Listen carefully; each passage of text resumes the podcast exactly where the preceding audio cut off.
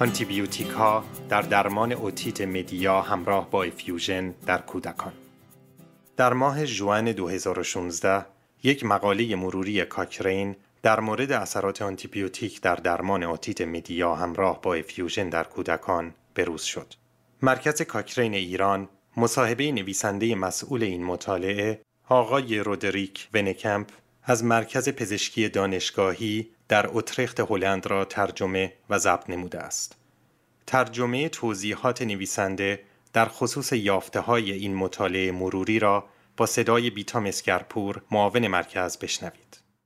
اوتیت مدیا همراه با افیوژن که گوشچسب یا glue ear نیز نامیده می شود، یکی از شایع ترین بیماری های اوایل کودکی است. این بیماری با تجمع مایع در گوش میانی پشت غشای تمپان سالم مشخص می شود بدون آنکه علایم یا نشانه هایی از عفونت حاد دیده شود. عواقب و پیامدهای این بیماری بسیار متنوع هستند. در اغلب موارد اوتیت مدیا همراه با افیوژن منجر به اختلال خفیف شنوایی در مدت زمانی کوتاه می شود.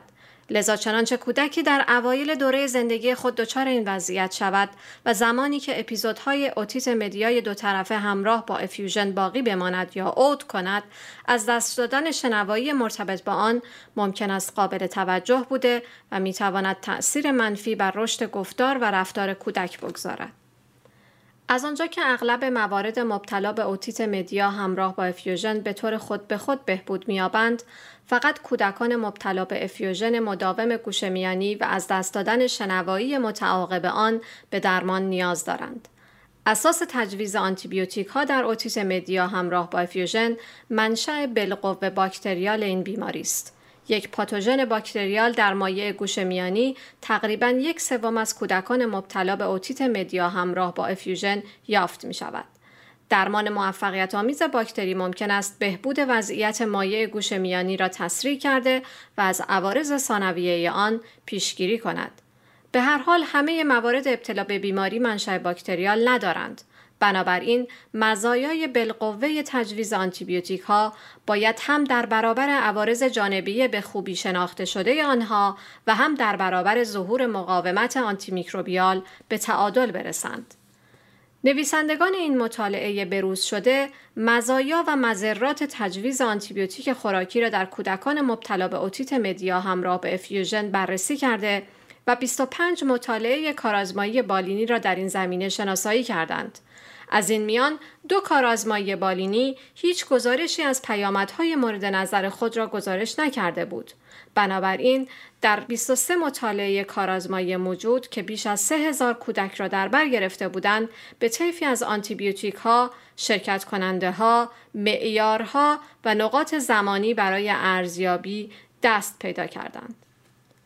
این مقاله مروری شواهدی با کیفیت متوسط از شش کارآزمایی بالینی با حضور 484 کودک یافت که نشان می‌داد کودکان تحت درمان با آنتیبیوتیک های خوراکی دو تا سه ماه پس از ورود به مطالعه در مقایسه با بیمارانی که به طور تصادفی وارد گروه کنترل شده بودند با احتمال بیشتری وضعیت اوتیت مدیا همراه با افیوژن آنها به طور کامل بهبود پیدا می کرد.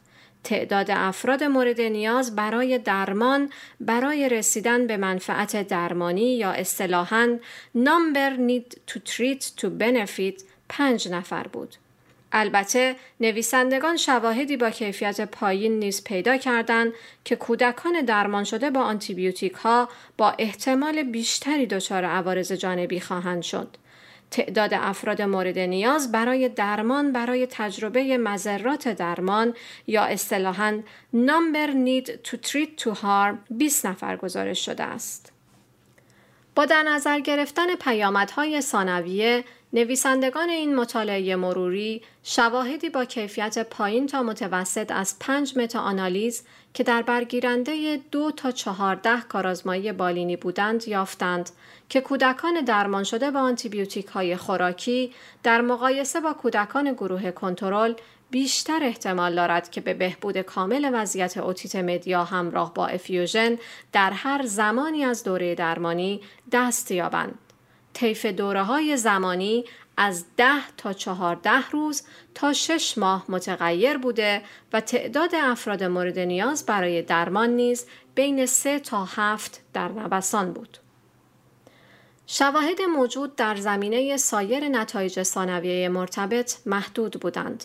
فقط دو مطالعه کارآزمایی بالینی که 849 کودک را در بر می گرفتند، سطوح شنوایی کودکان را در هفته های دوم تا چهارم درمان گزارش کرده و به نتایج متناقضی دست یافته بودند. هیچ یک از این مطالعات کارآزمایی بالینی داده ای را در مورد رشد گفتاری، کلامی و شناختی یا کیفیت زندگی کودکان ارائه نکرده بودند. شواهدی با کیفیت پایین نشان می‌دادند که آنتیبیوتیک های خوراکی منجر به کاهش میزان جایگذاری لوله ونتیلاسیون یا میزان سوراخ شدگی پرده تمپان نشده بودند. خلاصه آنکه این مطالعه مروری بروز شده شواهدی را از مزایا و مذرات مرتبط با تجویز آنتیبیوتیک های خوراکی برای درمان کودکان مبتلا به اوتیت مدیا همراه با افیوژن ارائه می دهد. نکته مهم آنکه تأثیر آنتیبیوتیک های خوراکی بر شنوایی کوتاه مدت نامشخص است و شواهد با کیفیت پایین نشان نمی دهند که آنتیبیوتیک های خوراکی با میزان کمتر جایگذاری تیوب ونتیلاسیون همراه هستند.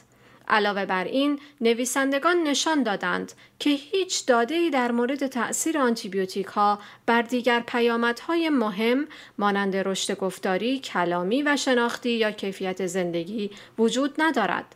حتی در شرایطی که مزایای مشخص و مرتبط آنتیبیوتیک های خوراکی به اثبات رسیده بود، باید همیشه و با دقت در برابر عوارض جانبی و ظهور مقاومت داروهای آنتیباکتریال سنجیده شده و به تعادل برسند.